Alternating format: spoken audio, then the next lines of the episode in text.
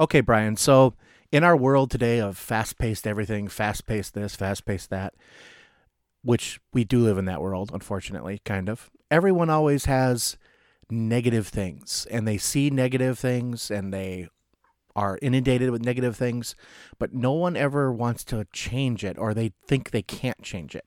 So, I want to talk about a little bit about becoming the change and being the change that you want to see. What do you think about that?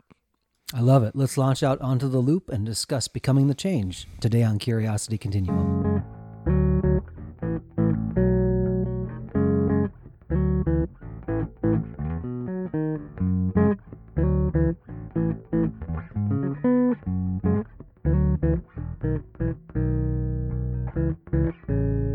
Hey, everybody, this is Brian. And this is Josh.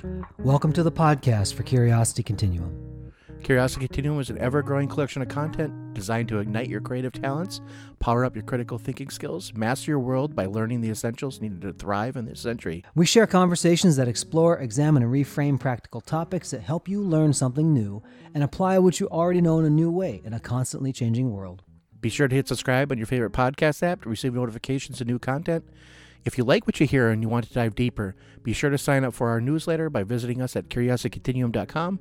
Thanks for tuning in, and let's start the conversation. So I like what you said, where there's a lot of negative, and Yeah. there's also a lot of positive to be had. But There look, is. honestly, it's easy to see the negative. It actually doesn't require the effort. It takes effort to notice something positive. Well, that's the thing. I think what it is too is that the negative is so inundated with it like uh, like it's so easy to see that negative but the positive requires you to actually kind of change your mind a little bit right Yeah. and i think as people we're almost hardwired to see the negative in stuff it's hard sometimes to see the, the the the positive you know are you that glass half empty person or glass half full person that kind of thing I, I would agree with that. And I, I know in my own life, depending on where my emotional and mental state is at any given time, that can really be like a mind job on you to go like, oh man, like the world is crashing down. Right. And then it, it just kind of like almost like snowballs becomes like this self fulfilling prophecy kind of thing. Yeah, because it's like you you kind of become what you behold. Right. You know, and I think it was um was it Jim Rohn or somebody like that, some uh, famous like leadership person said like, you know, you're the average of the five people you spend the most time with. And That's so true, you start yeah. to, you start to look at that and you go like, so what are these people dwelling on? What do they fill their their minds with? What do they fill their hearts with? What's going on in their life? It doesn't mean that people don't go through like a tough time, but it also means that like there's patterns and things that are happening in people's lives or that they just fall into this rhythm of doing. And what's also really cool about that idea and that concept is if you're the average of the five people you spend the most time with, you spend a lot of time with yourself. And you can change and that evolves over time, right? So yes. like if you have a negative something in your life and you have and you want to change it, you can. You have the power to do it. It might not be easy. And I think that's where I think a lot of people hit a stumbling block, right, Brian? They do. And with that, you also have how do I start? I Mm-hmm. think sometimes, like when you hear about like the news and it's negative, or something bad happened, or somebody cut you off in traffic, or somebody was rude to you in the grocery store, for example, what happens is that the compounded effect of those small negative events, I think, be almost becomes like one big blob of negative. So it's like when you talk about large issues, like when we talk about world peace, or we talk about global warming, or we talk about any type of large scale issue. Yeah. It's almost like the negative becomes one big mass that you don't really know what to do with. It's like, what do I do? I feel hopeless. Yeah, I mean that's that's kind of the whole gist of this episode, I think. The whole crux of it is you have the power to change that. You have the power to say, "You know what? I'm not going to do that today."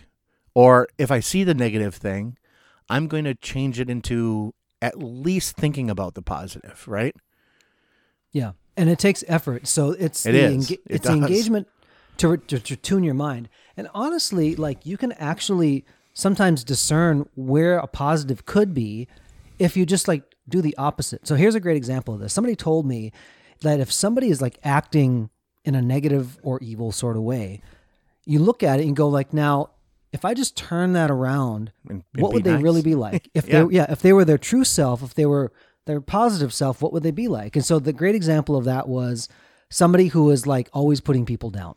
Sure. And their gift actually, if you turn it around, is like their gift is actual verbal encouragement, Right. but it got twisted. Well, and they also, yeah, because if you know how to do the negative part of that or the opposite, you obviously understand the other side.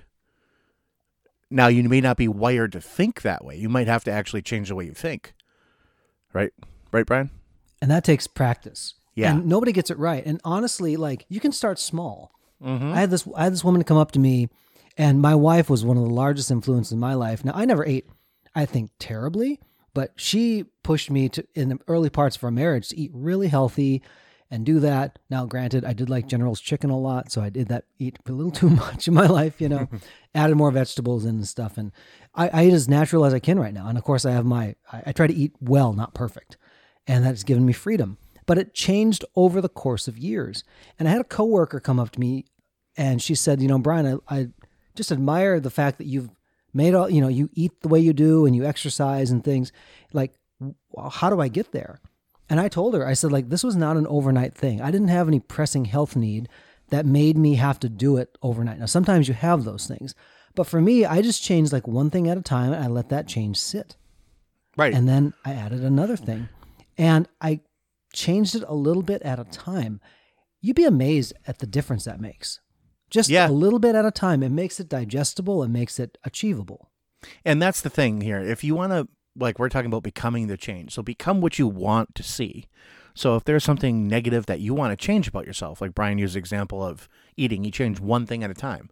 It's it's the, it's important to understand how habits are formed. I think, and how people form those habits. So it takes about two weeks of changing something for it to become kind of like a natural thing for you. And so you need to really be cognizant of that for like two weeks. People that quit smoking, for example, like they'll, al- and a lot of them I know, even they still have like the fixation to do something with their hands.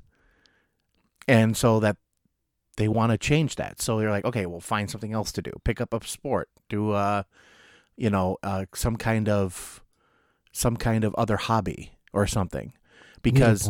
Yeah, something with your, you know, something with your fingers will take that and start reprogramming your brain to associate something different with that action, right? Yeah. And those things, honestly, when you do that, you can then transition one to the next to the next to the next. Right, but you got to do it small and slow because otherwise you'll you'll probably fail at it because you're trying to do too much all at once. There's very few people that could, for example, like quit smoking cold turkey and just stop. Right. Now, my know? dad was one of those people. Yeah, my grandfather was one too. but the motivation was strong. So like Yep. in when I grew up, I had a lot of breathing issues like with allergies and things. My dad smoked in the house. Now mm-hmm. I, it got to the point where like I asked him, I said, "Dad, would you please just stop for me?" And he did. You know, for a long season, he did.